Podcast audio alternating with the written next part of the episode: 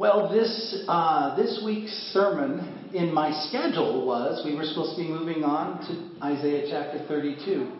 But the Lord would not allow me to leave Isaiah 30 and 31 this week. And uh, I'm not even sure that I have permission to leave it for the future. We may have to just see what God says. But um, we are not going to take the time this morning to read all of Isaiah 30 and 31. Let me give you a synopsis. And the synopsis is this The nation of Judah, under the leadership of King Hezekiah, has sent down envoys to the nation of Egypt. They are trying to solicit an alliance with the king of Egypt, the Pharaoh, so that his horses, his chariots, will come and defend Judah in the event of an invasion from the king of Assyria. God, as we looked at last, last week, was very distressed, very upset, very angry, was calling the nation of Judah, um, was calling the nation of Judah uh, obstinate children. If you look in verse 1 of chapter 31. And not only did he call them obstinate children, but he said to them, Woe to you, you obstinate children. That's kind of a scary thing to have God say that to you. And then it goes on and on all through chapter 30, talking about God's concern, frustration, his offer of protection and care. And then it goes on into 31. And again, verse 1 of 31 says, Woe to those who go down to Egypt for help, who rely on horses, who trust in the multitude of their chariots and in the great strength of their horsemen, but do not look to the Holy One of Israel or seek help from the Lord. And then, if you go down farther, there's this part in chapter uh, 31, verses 4 to 7, that says this. This is what the Lord says to me. Now, this is Isaiah talking. As a lion growls, a great lion over his prey and though a whole band of shepherds is called together against him, he's not frightened by their shouts or disturbed by their clamor. So the Lord Almighty will come down to do battle on Mount Sinai, excuse me, on Mount Zion and on its heights. Like birds hovering overhead, the Lord Almighty will shield Jerusalem. He will shield it and deliver it. He will pass over it and will rescue it. Now, the image here, I'm going to continue reading in just a second, but I want to give you an image. I can quickly and easily understand a lion not backing down. I can get that. So when God says, I'm going to be like a lion with its prey, and I'm going to be like, no, you're not going to mess with my stuff, and standing its ground and its territory, I can get that image right readily. But when it says that God is going to be like birds hovering overhead, shielding Jerusalem, I don't quite get that image. But then, as I was meditating on it this week, the Lord reminded me that I used, uh, years ago, I was walking across this property. And I don't remember what year it was, but it was in the summertime and I was mowing the lawn or I was doing something where I was walking back and forth across the property, and there was this near my head. And it was like, what in the world was that? And it literally almost felt like it hit my head. They didn't quite hit my head. It was more like the, the wind hit my head. But it was like, what in the world? And it happened a number of times. And then I looked up, and there were all of these swallows And what the deal was, there was a nest. And they, these birds were all together guarding the territory, keeping the predator, me, away from the little hatchlings or the net, of eggs, whatever was there. I'm assuming they were already hatched. And that's, God said to me in my devotions, was that's what this is talking about. that I am going to guard from the air like birds, providing an aerial protection over that which I'm concerned about and concerned in talking obviously here, it talks about shielding Jerusalem. So it says, verse 5 Like birds hovering overhead, the Lord Almighty will shield Jerusalem. He will shield it and deliver it. He will pass over it and will rescue it. I understand the word shield. I understand the word deliver. I understand the word rescue. I had to look up, read about, and meditate on the word Passover. Because in my Bible, I'm looking at an NIV. My Bible, it actually has the word Passover, or words Passover, in quotes. How many of you guys in your Bibles the, is that those words actually quoted? Okay? So some of you. And the reason for that is that's, it's, it's hard to interpret this word. The word is Pesach or Pasach, depending on who you talk to. P A S A C H or P E S A C H. Pesach. Well, Pesach means Passover. That's the word that is used for the Jewish holiday, Passover. And if you look up in the Strongs the word Pesach, it literally says Passover. I'm like, uh, it doesn't help me. What is the understanding here? What is the meaning here? But as I was reading, I came across this amazing, amazing description of what this is. And so, to get an understanding of what this idea of God doing to protect the nation of, his, of Judah, the people of Jerusalem, like a lion defending its prey. I mean, like, yeah, defending its territory and its prey. Like birds hovering and providing a shield over. God delivering and rescuing um, and shielding and passing over. Pesaching, if you will. It's a bad term. Let's go to Exodus chapter 12. It's a familiar story. You're all very familiar with it. But let's turn to Exodus chapter 12. Verse 1 of chapter 12. Exodus is the second book of the Bible, so Genesis, then Exodus, and then chapter 12. The Lord said to Moses and Aaron in Egypt, This month is to be for you the first month, the first month of your year. Tell the whole community of Israel that on the tenth day of this month, each man is to take a lamb for his family, one for each household. If any household is too small for a whole lamb, they must share one with their nearest neighbor, having taken into account the number of people there are. You are to determine the amount of lamb needed in accordance with what each person will eat. The animals you choose must be year old males without defect and you may take them from the sheep or the goats. Take care of them until the fourteenth day of the month, when all the people of the community of Israel must slaughter them at twilight. Then they are to take some of the blood and put it on the sides and tops of the door frames of the houses where they eat the lambs.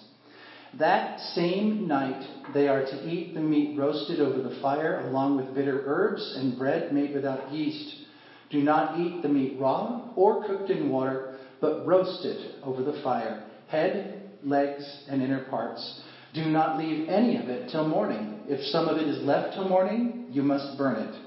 This is how you are to eat it with your cloak tucked into your belt, your sandals on your feet, and your staff in your hand. Eat it in haste. It is the Lord's Passover. On that same night, I will pass through Egypt and strike down every firstborn, both men and animals, and I will bring judgment on all the gods of Egypt. I am the Lord. The blood will be a sign for you on the houses where you are. And when you see the blood, I when I see the blood, I will pass over you. I will pesach you. No destructive plague will touch you when I strike Egypt. This is a day you are to commemorate for the generations to come. You shall celebrate it as a festival to the Lord, a lasting ordinance. For seven days you are to eat bread made without yeast.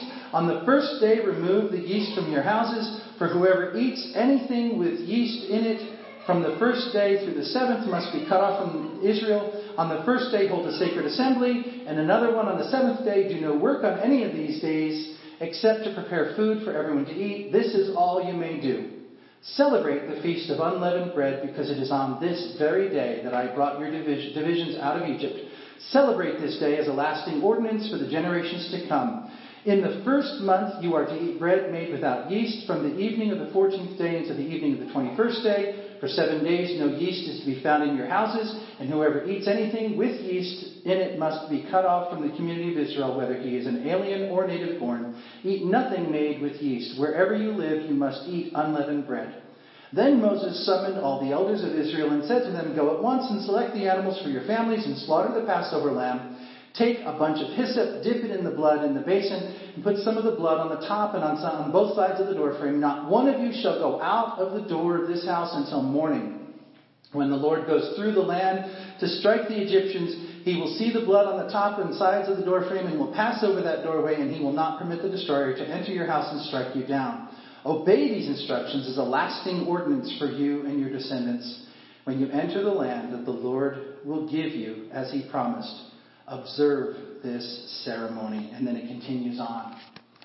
It's a very familiar story. You're very, very familiar with what's going on. I mean, if you've seen Cecil B. DeMille's uh, image of it, there's this, there's this kind of fog, this green fog coming through the streets. And as it comes along, it's just going along the ground and it's going to different households. And anybody that's in a house that doesn't have the blood, their firstborn dies. And then, you know, there's this, the, the Hollywood thing is that they've got Joshua running through the streets ahead of the, the green fog trying to get to Moses' house. But finally he gets there and, you know, oh, everybody knows he's safe now and it's great and it's wonderful. But, I mean, it's, it's a very familiar story. God is passing over the Jewish people and decimating the, the Egyptians by killing the firstborn. And then it is such an important part of the heritage of the people of God. God tells Moses one of the very first things you need to do is number one, this marks your calendar as your first of your year.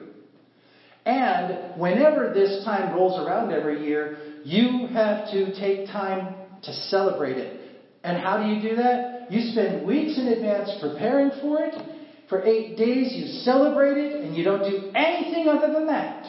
It said, you don't do any work, period, other than preparing the food to celebrate during this festival. And then after that, then you continue on with your world and your lives. This was a commemoration of one of the greatest acts of protection of God ever known to the people of God. And as I was reading the commentator talking about this and how this Passover, this Pesach celebration, and this Pesach event interplays with what Isaiah is saying in Isaiah chapter uh, 31, verse 5, is the idea of the Passover itself. God said in Isaiah 31, verse 5 and 6, no, 5, excuse me, He will pass over it and will rescue it. This is the Lord Almighty who is shielding Jerusalem. And if you, excuse me, if you look at verse 23 of Exodus chapter, 20, chapter 12, and if you have it open still, go back to it and look at it. Exodus chapter 12, verse 23. When I was reading this this week, I about fell out of my chair. I was crying. It was I was weeping. This was so amazing. I have read this story I don't know how many times. And this was one of those times when that particular verse just jumped off the page and the Holy Spirit wouldn't let me go from it. And I just chewed on it and chewed on it. And I wasn't sure if it was for me alone or if I needed to share it with you guys. But as the week progressed, God very clearly told me this was for the whole congregation to hear. Isaiah, I mean, Exodus chapter 12, verse 23. We just read it.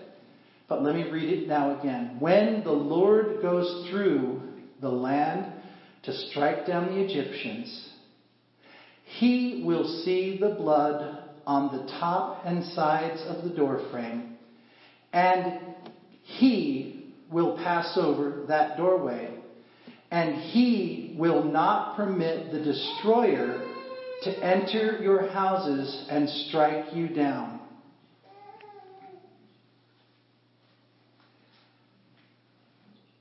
I can't tell you I've never heard or thought these thoughts before, but I can tell you that this is so fresh and new to me right now that I've been basking in it all week.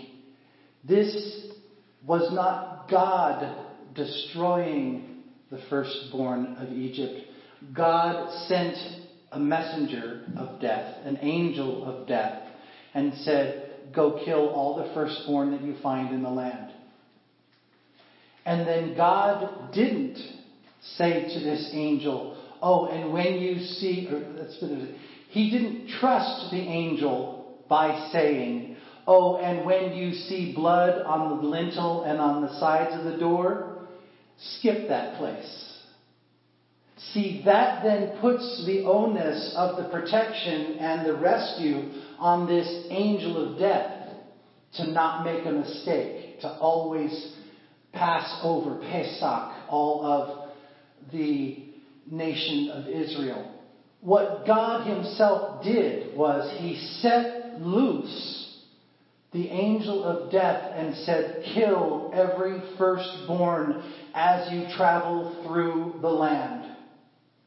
And then, as the angel of death was approaching a house where God wanted to spare, God, this is the other, this is the other definition of the word Pesach. And I'm going to embarrass the daylights out of myself and hopefully not hurt myself. God Pesach jumped, leaped awkwardly, and stood his ground. One of the descriptions of Pesaching is walking with a limp or a dead foot, and so you have to drag it forward and then stand your ground, and drag it forward and stand your ground. So this idea of Pesaching is it is an, an awkward, quick jumping and standing. And so if you read chapter 12, verse 23 with that understanding, it's not just a covering. It's not just a, a word of protection. It's literally God Himself jumping in front of the death angel and saying, You may not pass this location. Move on. And the angel of death moving on, and then God jumping in front again and saying, And not here either. Move on. And God literally, as the angel of death is doing its job, killing all of the firstborn as ordered, God took the full responsibility to guarantee death did not occur to his own people. He jumped in front and became the shield and said, You may not pass here. These are under my protection. Do you see the difference? It was not a passive, oh yeah, I got you. I got your back. You can trust me. It was literally, I'm taking full responsibility for your protection by taking action myself. And I'm literally providing the shield so that no chance can an error be made. My will will not be thwarted. And as Isaiah says in chapter 12, 31, verse 5, like a lion standing its ground at its prey, like the birds flying and providing protection, I am not allowing any harm to come to my people. As chapter 91 of Psalm, verse 1, as I read to the kids, he who dwells in the shelter of the Most High will rest in the shadow of the Almighty. I will say of the Lord, He is my refuge and my fortress, my God, in whom I trust. There's this powerful image of God Himself actively taking and take, taking care of and protecting His people from against all harm, even death. There was a caveat, though. On that horrible night, the Israelites could not leave their buildings. Because if they did, there was no guarantee of protection.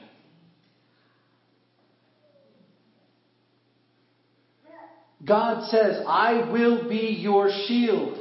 I will be your source. I will be your refuge. But just like the chicks of the, of the cygnet of the swan, the chicks of the hen, and the little baby birds, whatever they're called, of those beautiful, that beautiful paradise bird, unless they stayed under the protective covering, there was no guarantee that an enemy wasn't going to snatch them up. If you look in verse 30, chapter 30 of, of Isaiah, verse 15, it says, This is what the sovereign Lord, the Holy One of Israel says. In repentance and rest is your salvation. In quietness and trust is your strength. But you would have none of it. See, God at the beginning of chapter 30 and the beginning of chapter 31 declared a woe on his obstinate children. Why? Because they were in rebellion against him. They were not submitting to him. They were not trusting him and him alone. And he literally says to them in verse 15 of chapter 30, if you would just repent, turn back to me, and then stay there, repent and rest, you will find your salvation. If you will just be quiet and trust, instead of plotting and scheming and trying to come up with a plan that might work, you will find your strength.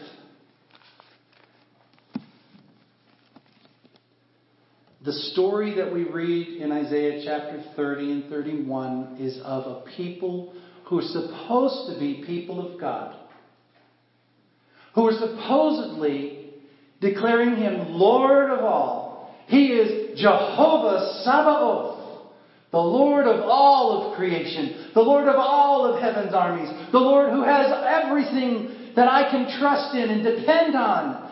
And they have in their panic formulated plans and other opportunities so that they can make sure that they've covered all of their bases, so that they can make sure that they've got a good, we're being good stewards here. We're, we're, we're setting up alliances and we're making sure that we got it. And God literally says, you obstinate, woeful children, if you will just turn to me and rest in me and trust in me and be quiet and let me do my work. That's why I was able to say to you this morning, we may not see all $9,000 show up in this one offering that's being taken. I'm not worried about it. We may not see it happen in the timeline that the board has set. And again, I'm not worried about it. God is in control. God is the Lord. God is my refuge. God is my strength. In Him will I trust. And I'm not getting out from underneath His wings for anything. This week for me, from the beginning all the way through till this morning, has been I've got your back. Do you believe it? Then act like it.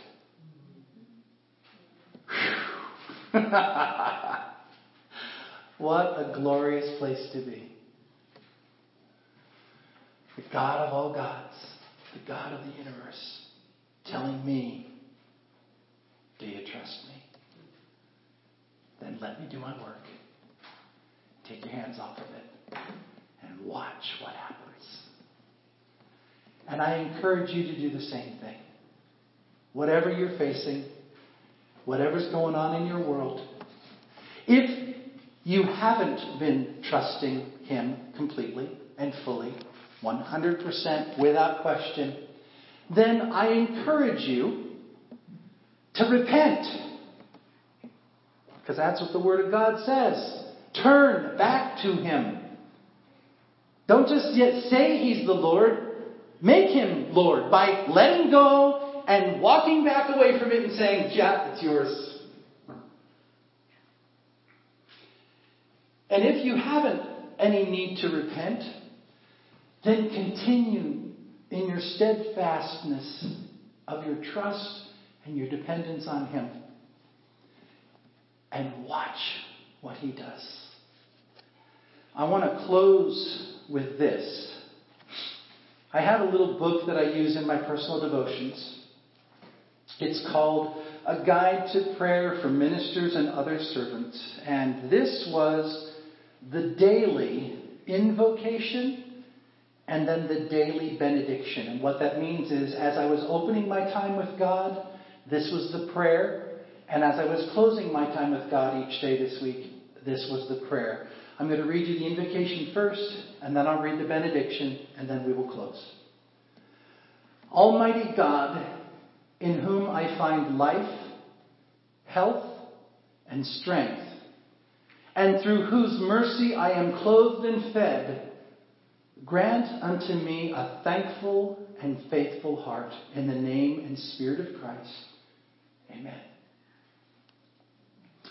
And as I close my time each day, you have been in communion with your Lord. Go now in the strength and assurance that the Lord Jesus Christ goes with you. Amen.